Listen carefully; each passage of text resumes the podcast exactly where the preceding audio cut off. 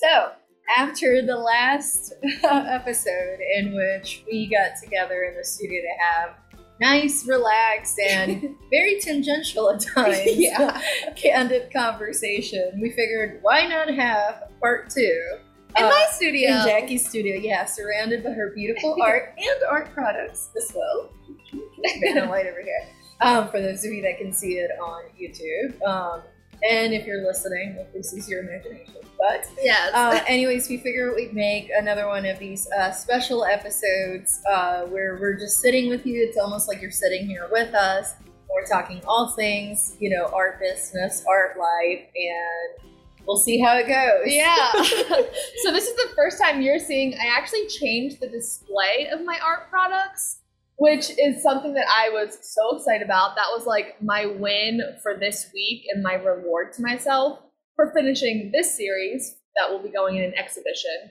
But it really got me thinking about like creative spaces, which I know you and I talk about all the time in terms of like how our spaces influence the work that we make. And I think especially I just moved into the studio in July, so about 2 months ago, after having a studio in art space for a full year before that, realizing like how a creative space shifts the work that you make. Have you found that too? Especially moving into your studio last year, like how did you feel like that shifted your creative process? For mine, I think one of it was the more obvious uh, element of it is Mhm. going bigger. yeah. Having a bigger space, it's almost like the whole. Uh, I'm trying to think what animal does this. Anyways, There's several marine animals that do this. The bigger the tank, the bigger they Yeah, get. Yeah, like a goldfish. like Oh yes, my goodness. Let's Did go you see that goldfish. kind of off topic, but relatively on topic. Did you see that article about a goldfish that was like let loose in a pond and it grew to be like gigantic, Um, like feet by feet wide? hold on, no, no, no. Uh, true story. Oh no. over at Fantasy Lake Scuba Park. I got to see it with me and eyes. They do have a gigantic goldfish. Stop. This thing, I wish I was kidding. This thing is like probably this freaking big, and it looks glorious underwater. Like you think of a goldfish, and you're like, oh, I don't know. They're, not necessarily cute. You're just like, It's like that's there. yeah, so it's either a goldfish or a koi, proper koi. Could have But wrong. still. Fish people don't need us for this. Um, We're not fish experts. we're not fish experts. But this thing, it's the sort you would have in a little tank in your Yeah. house. And this thing, this thing's like three feet. That's I mean, it's ridiculous. It's ridiculous. And that's like literally what we're doing with our artwork in our new spaces. kinda. It's like the bigger the space, the bigger potentially. Now that, mind you, not Right. everybody has to go bigger. Right. Um, there's this drive with a lot of artists, at least painters, where it's like I want to go bigger, bigger, bigger. I think it's almost would we call it an ego thing in a way? I kind of like maybe ego's not the right word. Maybe like that whole I want to see if I can right. kind of feeling. And And, I then think- once you do it, then you decide. Yeah, and I think I'm definitely in that headspace now. In my old studio, which was like a third of the size of my current one. You guys on YouTube are just seeing like a small corner of it. but it's big. basically like the third my old studio was a third of the size of my current one. And I was starting to make pieces like when I was working in my apartment, the biggest I had worked was like a foot by a foot. And like I think I had done maybe a two foot painting and that felt like huge at the Which time. technically you could have gone bigger and just put them in the dining room. Right. And it got to the point of like, there's like the storage aspect that you have to That's think of, like the inventory of, okay, like how many paintings can you make and store at one time, plus all of your materials and all of your supplies, and try not to get like too carried away in the space I was living, You know, I definitely did. Um, but then moving to a public facing studio, which is so nice, being able to have everything in one place. Um, but that space goes pretty quickly when you account for like tables and packaging material and panels that you haven't painted on yet and inventory. And on yours, you had, and I know you still do, your stations. Each Right. station needs its own space, like admin space, packing space, Yeah. working space, planning space. Yeah, and yours is a little bit more fl- like fluid, but I'm very much the type where it's like I need to segment parts of my life. So like when I'm doing this, I am fully present doing that. Otherwise, in the past, I've tried to super multitask or do multiple things in the same area, and it just like doesn't. It's like an error code in my brain. It's like I don't know what I'm supposed to be doing. Yesterday I was doing this at this table, but now I'm doing this other thing. So I need like, okay, if I'm at this station, I'm working on admin, and if at this desk, I'm like, no technology is allowed. I'm like drawing, sketching, ideating. If I'm at this table, like I'm actively painting. Yeah. Yeah, no, I'm a little different. Yeah, you like have like, like- your laptop on your lap, painting like palette on the right side, like your camera's photographing stuff over Yeah, here. And I'm just like, No, it this is, chaos, but it makes so much sense to you. It is for me because I'm like, it makes it okay. The way my space set up, you know, maybe in a different space it'll be different, and I'll have Right. Stations, but the way my space is currently set up, there are a lot of things I'll take out. But then when it's time to go, or my studio mate is coming, or Yeah. there's a like public event, whatnot, I have to put things away. So when I take it out, I'm like, I don't want to have to take out to put away to then bring out something else to then put away to bring out Yeah. to like if I could just leave it out, it's different, but I right. can't. That makes sense. not the way my space is right now. So for me, I'm like I'm more of a no. Put all the things that I'm going to work on or plan to work Right. on, hope to work on, and then I go from station to station. So like, let's say I do a layer of paint and I'm waiting for that to dry, yeah. then I can work on the computer. Oh, you know, my eyes are bothering me. I've been on it too long. I can switch on and do something else. Oh, I'm going to frame these cards, you know, whatever, or Right. art product, um, or have the Cricut going, which more on that later. you know, um, so essentially, it's a multi-station. it's an Yeah, station. within like a smaller space. I think that makes sense too, even back when Yeah, because think about it. Even though the way my studio is, it's segmented into a work area and display area. Right. When I'm in that work mode, I actually put it all in one space, which is Right. the previous video. If y'all saw it, um, all the things were in the same area. Right. So it's almost like making a smaller triangle of stations, kind of like kitchens. Yeah. It's just like one counter like- to the next counter. Exactly. You go from like sauteing to chopping to like exactly, prepping. but it's Yeah. almost like it's all in the kitchen island. yeah. as opposed to going around. Like yours is more like you know ping pong stations over here. right. Mine's like imagine once more your giant thing and it's all happening. in yeah, and I think that does It's it is it influenced too like by the way your studio is laid out like well one you are sharing a space so Yep. it's like already segmented but then also there is a wall in the middle so it's like the back side is more like storage, Storage. or admin and all your materials and the front is more display and work area versus mine it's like completely open there is a back section that has like my desk and then like sink and refrigerator and stuff but Yeah. really from the workspace area um, it's really open, which if you guys are listening to this or watching it on YouTube, if you go to my Instagram at J Sanders Studio, I always post a bunch of pictures like of my space to try to bring you guys into it so you might know what we're talking about if you look at those. Um, There's another aspect to to your question. Another What? part to your Yeah. answer. So not just big and not just affecting the way our workstations are set up. yeah.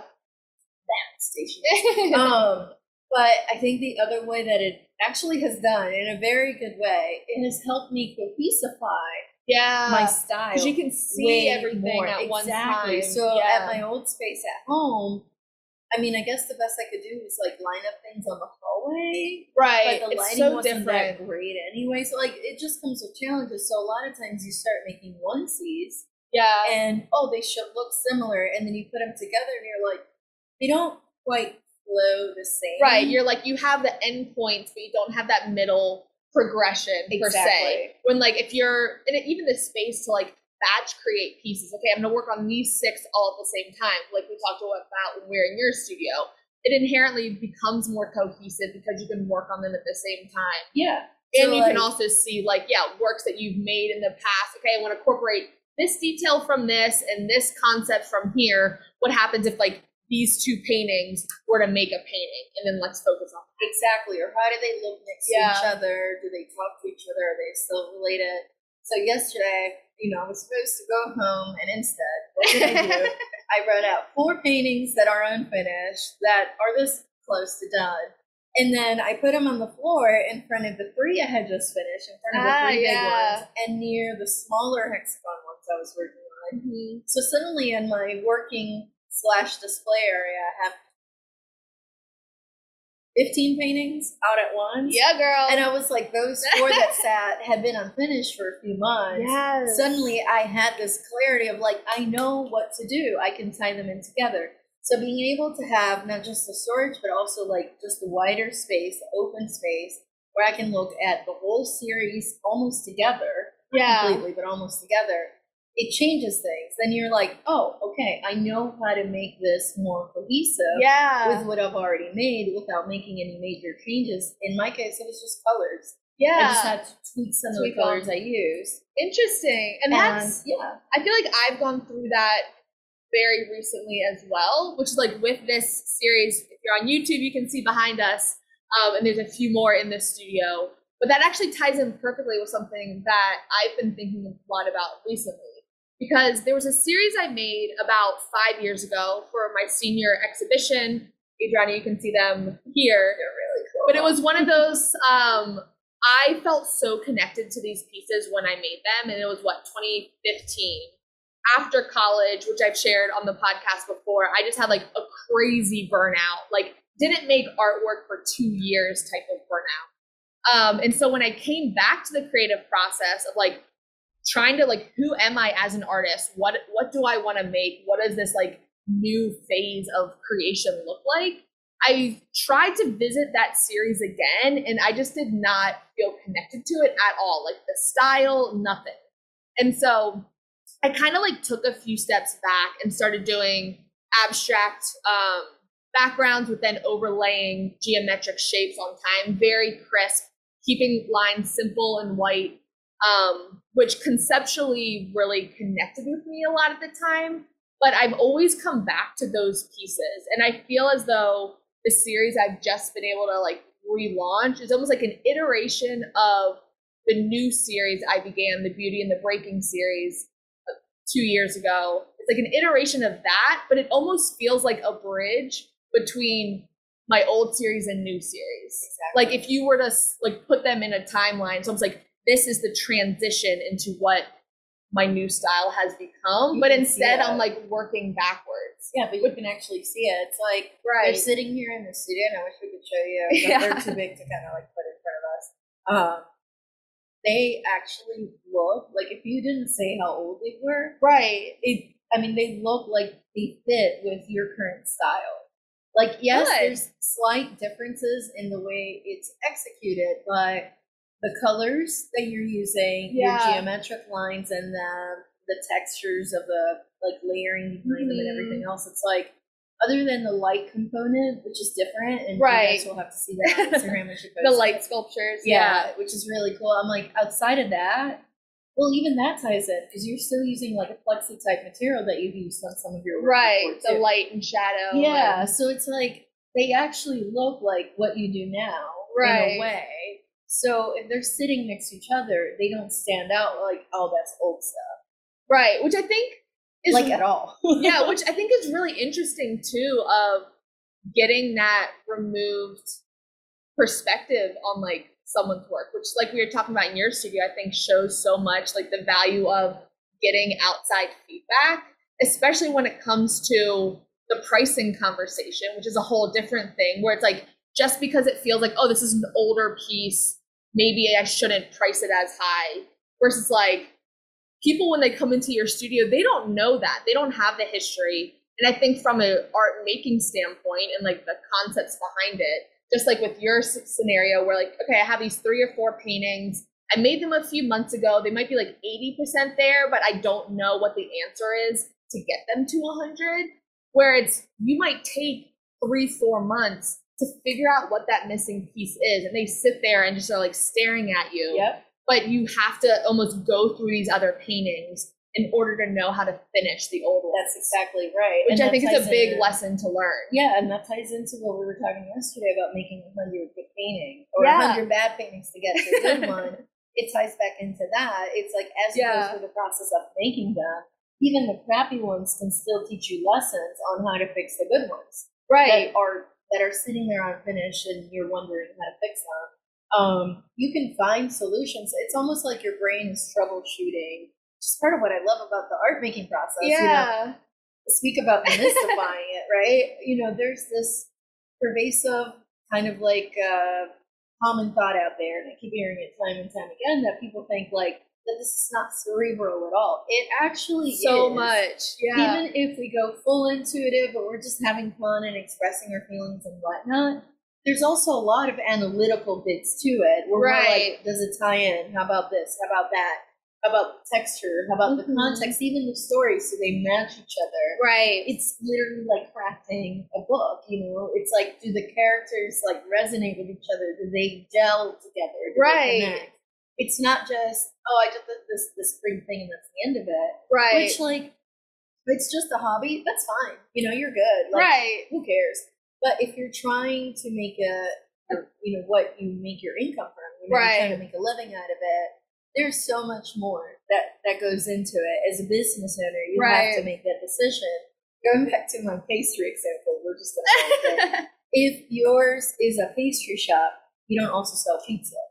Right. You don't also sell hamburgers. I mean, Right. if you're a proper pastry shop, you don't go. You still have a lot of freedom within the things that you do, Right. but you still stay within certain bounds. And it's like that's the part where, from an analytical standpoint, it's something we have to do, and that's something you've done because you could be here painting flowers with geometric aspects Oh, yeah. to them, which um, or Which again is like landscapes that could be a style for someone else. And like if someone critiqued my work, like, oh, you should make flowers out of You should add a bird to this, thing, Right. We're like, I could, but, but- does it call to you? Does it attract? Right. And I think that's one like a huge hurdle for a lot of emerging artists, which again, I think by there's always that conversation of like is art school worth it? And that's a way larger conversation, but I think it the huge benefit of art school is that it fast tracks by necessity because they're your assignments and classes. It fast tracks that exploration process and it automatically exposes you to so many different mediums, so many different styles. And so it speeds up that process of figuring out what you connect with. What medium do you feel compelled to? Because in one semester, you might be taking a watercolor class and then an abstract painting class and then a sketching class. And like you're exposed to them all at one time. And then you are able to pick and choose from there. But I think by in order to find that style, I think that's one thing that so many, especially going from a hobby artist to emerging and more established, it truly is Yeah, as like fair. simple as it is, like just making more artwork. Like you can't overthink it. You can only learn by the process of doing it and by like getting those touches on like making a hundred paintings. exactly. You can, nothing can like out research like the actual process of making it. Correct. And for some people, they may try one medium and they fall immediately in love. I know a Right. few watercolorists that have not touched acrylics, oils, Yeah. coloring pencils, nothing. Yeah. They literally tried watercolors first, which is such a fun medium to work with. Right. Fell in love immediately, mastered it. They don't want to move, and that is totally fine. But my advice to be would be for those of you that are um, self-taught, which misnomer if you think about it, we're all self-taught. I was gonna Whether you go to say, I was like, not. well, everyone like you because the creative process is so much about you and your experiences and what you bring to a table. Exactly. Yes, you can learn- to do the paint, Right. part, and teach yourself. Right. you Like, yes, you can learn specific techniques from classes or like specific watercolor washes. Exactly. But again, yeah, I think that's that larger conversation of like, especially this day and age with like YouTube and like online courses Yeah. and like art, like creative memberships online. We're like, okay, I'm going to take a six week course on watercolor from this person and it's all online it's classes. Yeah. So like there's so much and that's such a gray area, especially now with so many universities going virtual. Exactly. Where it's like, what's the difference between that and paying forty thousand a year Well, to go like, to this university? if the college gives you the access to someone that's a master of their Right. medium, that doesn't mean those same masters also teach independently.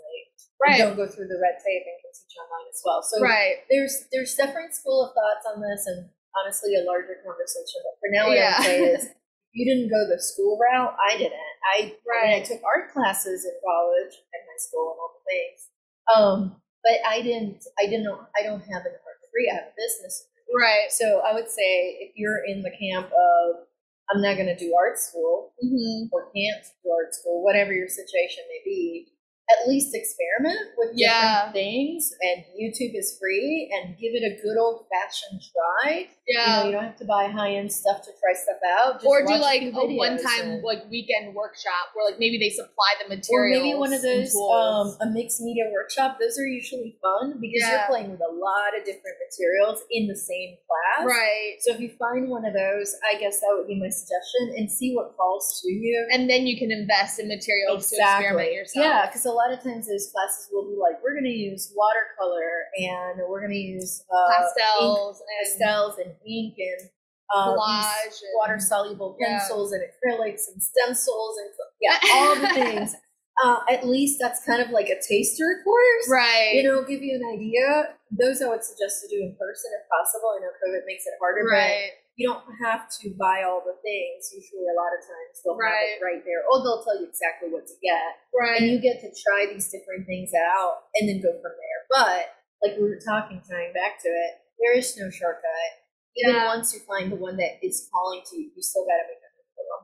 right. And I think not at once. yeah. you, you still got to make a lot of it before you're not just familiar with it, but then also like comfortable enough to start incorporating more things. Isn't there a saying out there about it takes ten thousand hours to master a spring? yeah, exactly. That takes a while. and like i think especially it's interesting from like the art making process kind of going back to the idea of like having paintings that get like 80% there and then you hit a block of like what that looks like and what that feels like because i mean i have some paintings i've been like holding on to for like three years at this point and it's like i'm not necessarily the type that like paints over old paintings i try to like s- just hold on to them and see where they can evolve into, or maybe that becomes.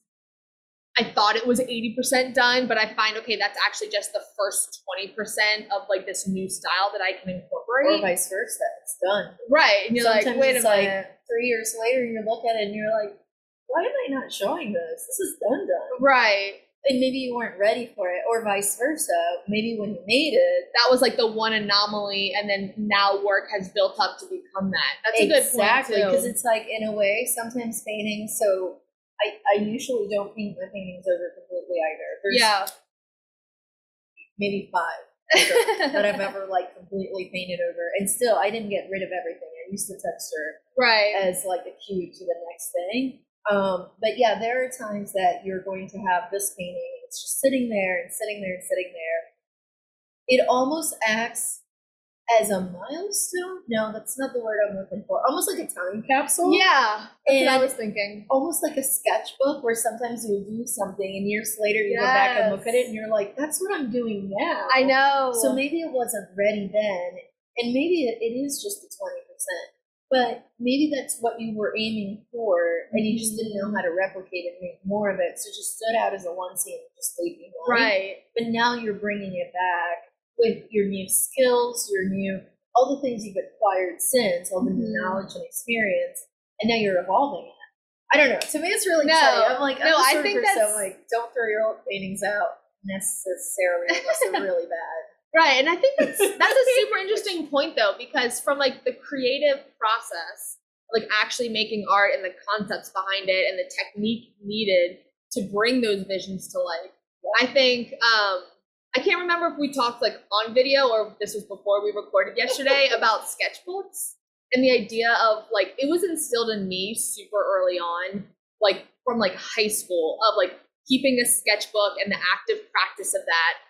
And so even in high school, my professor was saying like you're never going to be able to bring to life every vision that you have, but make sure you document it, especially when it comes to like the words or ideas or concepts behind the work, um, emotions that you want to express, or like what do you want to be like known for? Because, and I think that was super helpful to have so early on in my like creative development. Now looking Mhm. back, heck, ten years that was ten years ago, which is wild.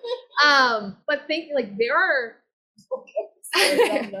there are like concepts um that I was writing back then that like I am still exploring now, which is super interesting to have that as like as a time capsule because technically like my skills were not at the point to even know how to translate these ideas or like what that would even look like. And I was so early on and still experimenting or like mimicking other like old master styles to see what I connected with to then have my own spin and voice on it. And so it was it's really cool even looking back now because even the series that I'm now returning back to, the one I made 5 years ago, those originally started which I didn't realize at the time. I had sketched out a handful of them like my sophomore junior year of high school Wow. and it was a sketchbook. I kept it at home when I went to college. I didn't even look at it. And when I moved to Raleigh after college graduation, I found these old sketchbooks. Years Later, yeah. And I was like, this is wild because I do not remember sketching it. It was four years before I had made this series. But it was like there were definitely components that directly translated into this series I had made. So yeah. now I'm like almost curious. I should go back in those old sketchbooks and see like what even more so is connecting to what I'm making now. Yep. It, it's very interesting, seriously. It's like literally those sketchbooks are like time capsules. Yeah, and, and I think that's when you know you're on the right track too. Yeah. It's like clearly I connect with this style, this geometric aspect, or like these concepts because even without thinking about it, I still return back to it. Even when I tried to deviate, everyone's like, yeah, that's very clearly your style, even though like I, I feel like that's not uniform and like all those things that you have as a young artist. Like I want to make a cohesive series, and people are like, no, it's very obviously you. Like it's you don't know anything else besides what you make. Well, I'm gonna say I also have a uh, maybe controversial advice about sketchbooks. Oh man! At least have one that you're not gonna show anybody. Ooh. Not online, nothing. Don't put that pressure on yourself because then you you start thinking about it needs to look good for whatever oh, video yeah. for social media. So there's two ways you can. I feel like you can handle this. You That's can either do loose sheets, and I do that. Yeah, a lot of times I'll buy uh, like a mixed media pad where the sheets come off, and then I curate what goes into a sketchbook, so I can right. literally can cut and paste it in if I want it to be for show, like for anybody else to see.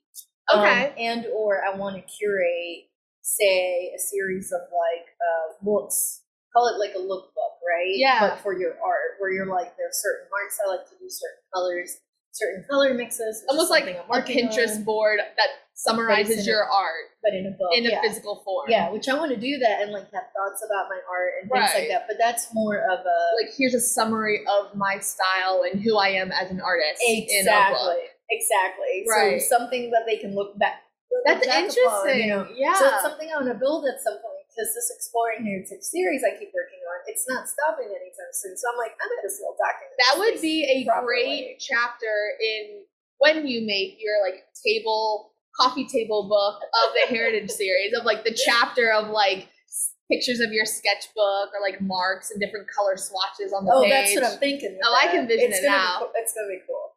Ah. I hope. I don't know. It, it's on the, this thing has been on the back burner for months, but I mean, the happen. amount of paintings you have in that heritage series. Oh, it's enough to fill. I was book. gonna say you could definitely do.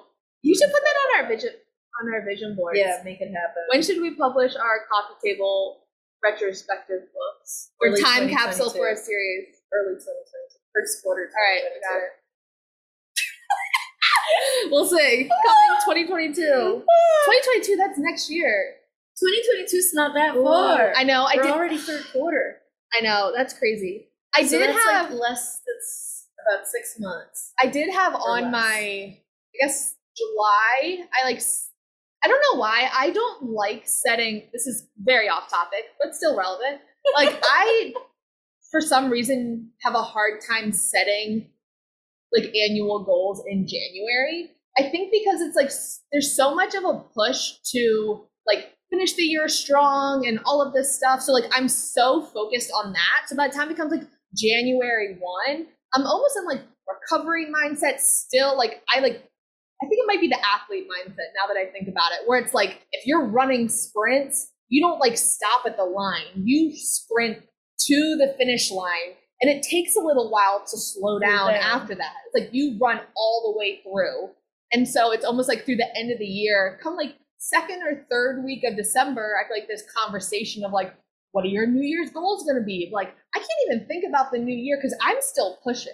Like, I'm still running through those last two weeks. So I find that it's easier for me to set whether it's after like the first quarter, so like March or even in July to set my annual goals almost in July. But as we've talked about in the past, even setting annual goals can be difficult, almost like set them every three to four months. What do I want to do in four months? Yeah. But all that being said, I set a goal for like next summer to publish some kind of book. yeah. So maybe this coffee table book is it, or if it's written books, I don't know. Yeah, well, okay, so another thought about that.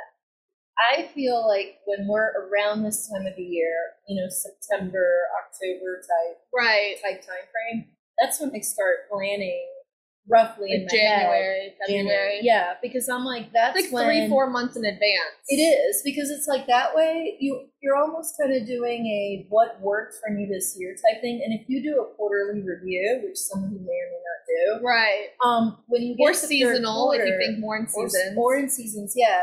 It's kind of a way for you to recap. Okay, what were like around this time of the year? This is around the time of the year that I look at what I plan for in January, yeah. what I put in writing. So I use January as to put it in writing, but I reevaluate my goals during the year. yeah. some things I'm like in January, I'll be like, okay, I'm gonna go all out and pick. These are all the things I want to accomplish, right? But in life in the year. yes, Yeah. but life happens, and some, you know, big goals that we set for ourselves, they may or may not happen, or they're not as important anymore. and we choose Or to they happen sooner it, than you think. or that. So around this time of the year, I start thinking kind of like, what's my sprint list? Speaking of sprints, Oh yeah. what do I have in my list that hasn't been done yet? That I've had nine months to do and I haven't got the chance for Right. whatever That is still a priority. That's still a priority. Do I have time to do it in the last three months of the year? And if so, where do I fit it? Or does Right. it turn into I'll reevaluate in January? Right. So I don't use January as a here are all the things I'm going to do and I'm going to pop them like right now. and it's all set.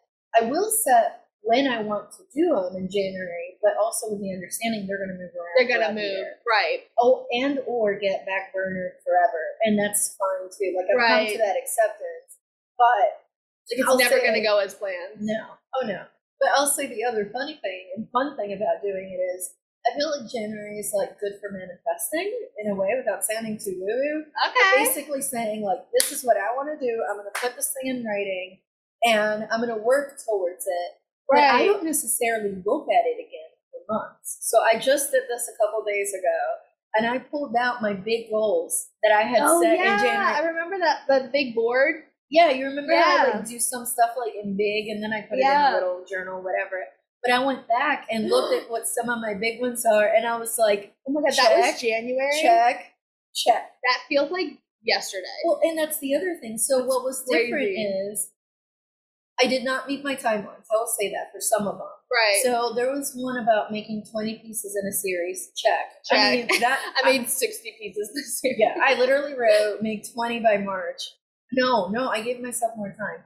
Was say like, you did like thirty in January. You're thirty Yeah. series. yeah, I know that's what's But I think- but it's like I went back and reevaluated because uh, my goal it was like a studio facing goal, right? And my goal was like, oh, I have to make this many paintings in this series, and I want to make at least twenty Right. to show them.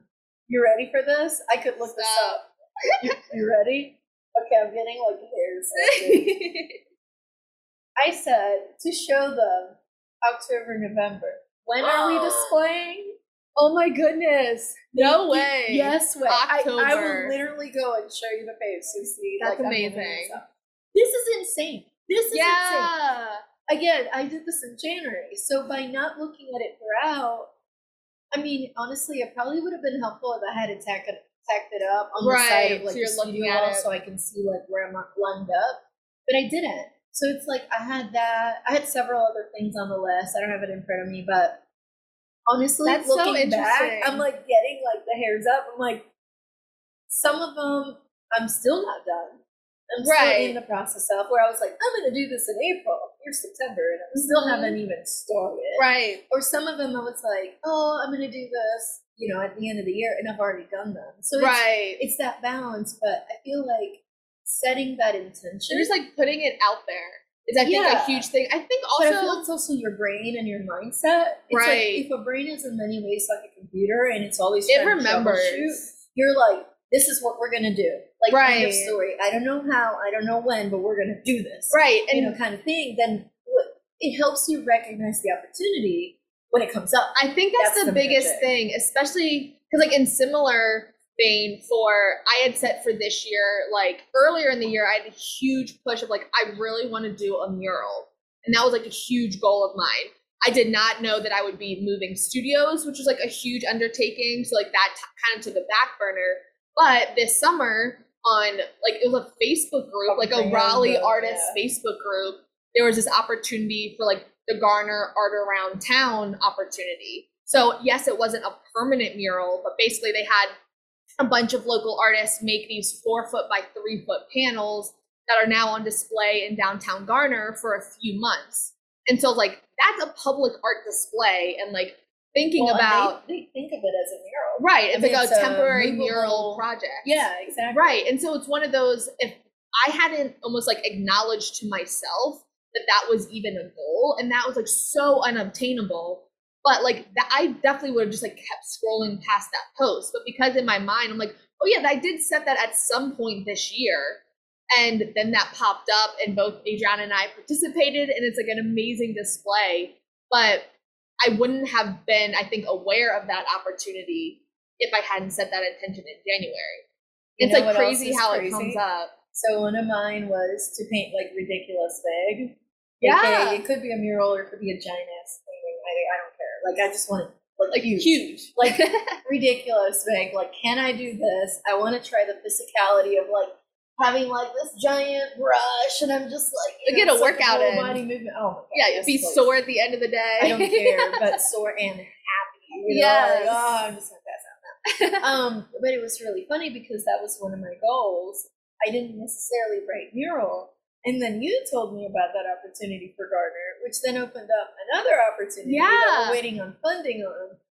But it's a mural as well, right, exactly. and it's huge. huge. Like that will be, and that's one of those things, it's especially like- with the timelines of like, okay, even if you don't necessarily start And that project in this year, Yeah, but like a lot of Having these projects, yeah, like whether it's murals, whether it's a solo exhibition, even some group exhibitions, like applying for group exhibitions that might not even take place until the end of 2022 or 23 even to where it's like that process all those timelines are different. And so it might not be finishing or completing the goal at that point but it's getting the proposal together making your pitch photographing artwork for samples like getting all that stuff together to get it the process moving along yeah. which like if that wasn't even on your radar you wouldn't even be thinking about getting those the proposal materials together and now you're better equipped for future opportunities Which too I'm also working on another one. Yeah. also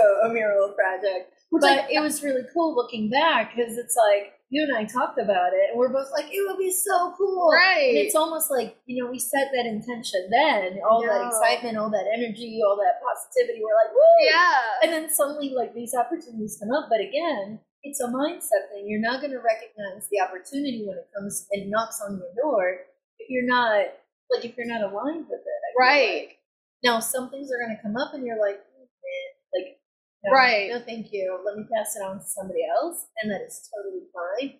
But if you're already clear on what you want to do, and we've talked about this before about like defining success and what it means. to you right if What- you've already like? set what your north star goals are right and you're like these are like the main main things and that's where i think january is useful because everybody's in that new year Right. energy type thing like casting the vision of what's possible exactly and what if you, you, want at least have on a broad level you don't have to go super Yeah. detailed although honestly i'll go into that in a second the more you- detail the better sometimes Actually, yes, because if you're already trying to reverse engineer what some of the steps are, even Yeah. if you don't go, even if you don't know how, Right. like maybe you're just like googling some of the aspects of it of like, okay, say it is an exhibition, right Okay, you got to reverse engineer it. If you want an exhibition, how many pieces do you want in it?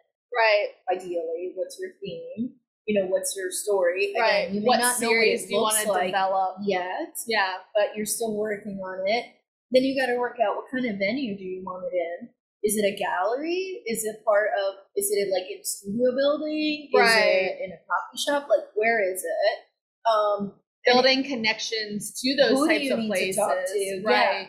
How do they open calls? Is it something where you talk to the coffee shop owner, right, or performing center, or whatever it is? Or do they open have- calls every six months? yeah, do they have a form you have to fill out? See what I mean? So it's like There's a lot of research that goes into like even just by setting that goal, Mhm. it then tells you those action items afterwards. and you can break it into smaller, like size right bites. to where it's like okay set that goal in january february i'm going to go to like let's say it's a coffee shop for example that's maybe an easier one in terms of approachability so it's like okay i'm going to go to 10 different coffee shops this month assess do they have local artwork on display maybe get a point of contact from them and like assess these are like the top three i'd want to be in then by march say okay i'm going to reach out to all those people and schedule meetings with them by April, I'm going to make sure this number of pieces are done. And then, like, maybe by July, have them on display. So it's like you can then reverse engineer that larger goal and like set yourself up in the tangible monthly goals. Exactly. And even if you're like, because it's going to happen, you know, when you're depending on a third party or Right. second party, there are chances that they're like, oh no, we're booked for the whole year. Could happen. Right. Or responsiveness is not great. And you're Right. like, please let me put this stuff on Answer me. Um, I'm sorry. yeah. So it may happen, but it's the fact that you at least did the legwork for it. It makes it way more possible for that goal to be achieved. Again, even if you don't know all the specifics yet, like you said, if you break it into smaller bite-sized goals Mm-hmm. that feed into the bigger one, then it's not that whole feeling of like there's this giant goal looming around Right. the corner. There's this big mountain, and I don't even know how to get started, and now I'm overwhelmed, and I don't know what to do. Right. Now I'm stuck and frozen, and nothing happened. You know if Yeah. you're like, no, I can take this fight, you look at your giant, never-ending to-do list. Right. If you're working You can schedule that it. goal, exactly, you can say, okay, um, how much social media can I cut back on, and or Netflix or whatever you're into? Yeah. What can I cut back into a little bit? I need 30 minutes of focus time to work towards this goal. Right. And that's one thing that I think we talk about a lot in the level up artist membership too. Yeah. And what we're focusing on now like, what are those core components that as a business owner and like a career minded artist that you need? So, like, having your CV on hand and updated, having your bio statement, your artist statement, and these core components that will make all goals easier because you're like equipped with the tools so that the project doesn't feel as like Daunting. big and daunting to where okay you're trying to write about your artwork in the 11th hour of a applying making this application whereas like you already have these core pieces where it's just like a plug and play at that point Exactly. because realistically there was a quote it's like one of those super cheesy on the front of like a journal quotes but like it's true where it's like a goal without a plan is just a dream I love that. to where it's like unless you schedule it unless you have an action plan it's just this oh one day i would love to do this dream but if to make it a goal you have to schedule it and reverse engineer your goal to make it happen and i think that's a big shift of like what is just a hype dream and what is a goal that you are working towards I found a different version of that the other day. I may misquote it, but Yeah. it was like a business flavored one. Ooh. But it was similar to that. And it basically said um, a dream with a plan is a business. A business without a plan is a nightmare. that's a fact I was like, what? It was That's- something like yeah. that. I, I was just like, this Interesting. freaking- and it's true. And I- think about it. yeah. A business does not have a plan, oh my goodness and it's not going to work. and there's so many businesses like that especially i'm in this new um, launch raleigh business course right now which is so amazing and it's really talking about okay do you have a business or do you just have a very expensive hobby exactly. and i think there's a big like distinction between it and if it is a hobby that's fine there are as like long as it's intentional. Right. If it's intentionally a hobby and you're not like stressing over like why is this not making me money if that is a goal of yours, then like okay, but are you treating it like a business? Do you have those components in place? And especially with the level up artist membership, I think that's one of those things. There's so many talented artists out there. Like we know so many amazing artists and people that we follow on Instagram or on Etsy and like all these places, but it's like do you have those core components to make it a profitable business. Yeah, you got to treat it like an actual job. Right. And that's one thing I think, especially with like your background in business and both of our backgrounds in marketing, where it's like they don't teach you that in art school or if you're a self-taught art artist. There's less resources about structuring the art business, which is why I didn't mean to make this like a plug for level up artist membership, but like that's why we like we found that of we realize how important that is. Yeah. To where it's like, I love making artwork, but I also need to make money to keep being able to make artwork um, in order to fuel this hobby. Yeah, and for me, it turned into once I came to the realization this can be a job and this can pay Yeah. my share of the bills, and I can surpass my previous nice income in corporate America by doing what I love all the time. Why wouldn't I give it a good old fashioned try? Right. You know, and, and in my case, I went all in. yeah. Um, but I'm going to have the business systems in place right. to make it happen because I do want to make money. I know it's possible. Yeah. Um, you know, again, and we did have this convo yesterday about separating that icky feeling from it. Right. But it's like, why wouldn't you? Yeah. Like, if you know it's possible and you absolutely love it, sure, the admin bits are not for everybody. Some people like them, some people Yeah. don't. And that's okay. I know. I was like, I love some them. the stuff, which is fine. I get it from my mom. So She's a business. Like my parents own their own business. And it's like my dad's the creative architect. My mom runs the business and the numbers and the marketing. And so like I get that side from her. Like I love that side of it. Yeah. Well, and I did marketing as a major because I did enjoy that Right. very much. But Um, understanding that's like if you don't enjoy it as a business owner or an artist, either understand that it's a necessary evil that's needed or delegate it out to make sure someone else can do it for you. Yep. There's like your only options. Not doing it is not an option if you want to become a profitable business. Exactly. And it's like, think about it. You know, if we go back to our pastry example, why not? You're in this pastry We need shop. to have pastries yeah, next apparently talk. we're going to have a, a pastry shop situation in here. Art and pastries. Actually. New branding coming soon, guys. no, but seriously, think about it. It's like, okay, if you have someone that has a pastry shop, it's not usually, it's not just one person. Generally, Yeah. they'll have like, okay, the person up front, the person in the back. Right. Like, you may have somebody doing social media. You might have someone doing the cleaning. You may have like, a packaging supplier, a Yeah. marketing team. yeah, So it's like you'll have internal and external partners. Internal partners might be your employees and contractors. And then externals is other people you work with. Yeah. So as an artist, think about it this way. You might be like, well, I'm broke. Who am I going to delegate to? Well, it's kind of like, well, once you sell that many, you need to set some of that money aside. right. We'll Put it to have a back into the business. At some point, yeah. But you have to reinvest that money at Yeah. some point. So, for example, an easy one for us to delegate as artists is framing. Do you Oh, really yeah. want to build your own frames? Nope. Most of us, the answer is no. So whether you're buying them or working with a framer Right. that will do them for you, you're already delegating. Photographs, unless you have like a nice setup, good cameras, whatever, your phone can do most of it. But chances are, for some of the submissions that you're going to apply for, you actually need a DSLR or something. Yeah. I mean, yeah, they, they ask, or if you're going to print larger items, like Yeah. make products, you're, or licensing, you're going to need something a little bigger. So Yeah. at that point, who do you, you know, Who do you to? use? A photographer. Right. Um, bookkeeping, that's a common one. People will pay an accountant to help them with their taxes for Yeah. their business. An assistant, a multi-purpose. Yeah, I need help with all the things. Studio like keeping track of your art inventory, which ones are at which gallery, how long are they there for? when do they come back and Right. what exhibition and am I missing stuff? Is it listed on the website? Yeah. You know, like you can have people help you out, and you don't have to. Oh, building a website. Some people just Yeah. would rather pay somebody else to do it. Or do their social media. There are a lot of social media Right. folks out there that will do it for you. So it's like identifying maybe at first. I still think it's important that you do all of it at first, at Yeah, least to know agreed. it'll make it easier for you to know what to ask for from somebody else Right. when you're asking them. So giving it a try, maybe not necessarily don't get a DSLR if you don't need to. But you know what I mean? Kind of like Right. get the feel of what the different things are that you need are first by giving Right. them a try. And then you can decide. Uh, and I think it's- somebody else. Yeah, I think it's also like understanding, trying everything, just like with the art making process. Like try everything, but then see where your strengths are.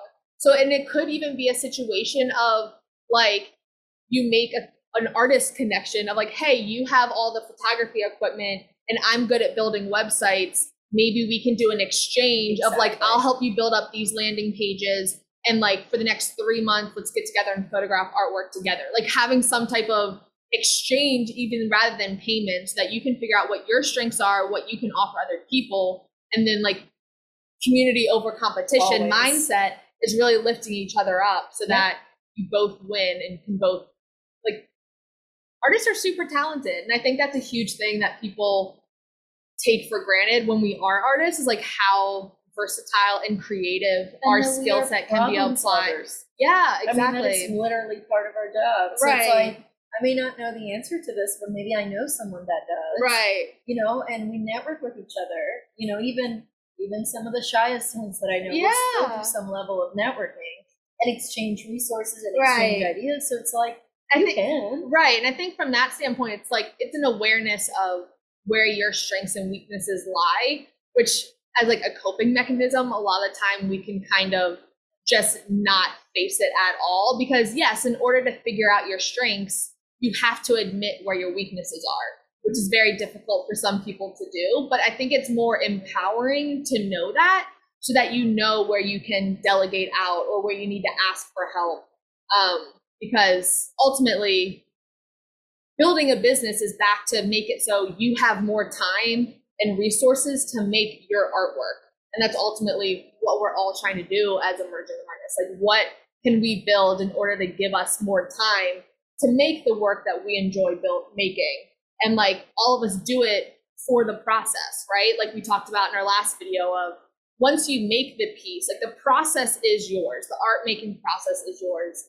But then once the piece is complete You have to find who it belongs find to. who it belongs to. It's like I was explaining to a friend the other day to where we're talking about like mental health and therapy. And I was like, honestly, I've seen a therapist in the past and I don't actively see one now, but I was like, I feel like right now in my life, art is my therapy. Oh, it isn't necessarily this like peaceful, relaxing process. Typically, I get very like in my own thoughts and it becomes heavy It's very internal. it's very internal, unpacking ideas, concepts, life experiences, and I do that through my art to where then it's he was like, wait a minute, so you treat your art making process like therapy and then you sell your artwork. Yep. She's like, Are you getting paid to go to therapy? Is basically how you think of it. I'm like, kind Ah, of. I've never I thought like, of it that way. Maybe we found a loophole as artists. So like we use this process to better get to know ourselves and then sharing that with the world. But maybe, but there's a dark side to that, though. Right, and I think it's- someone that needs.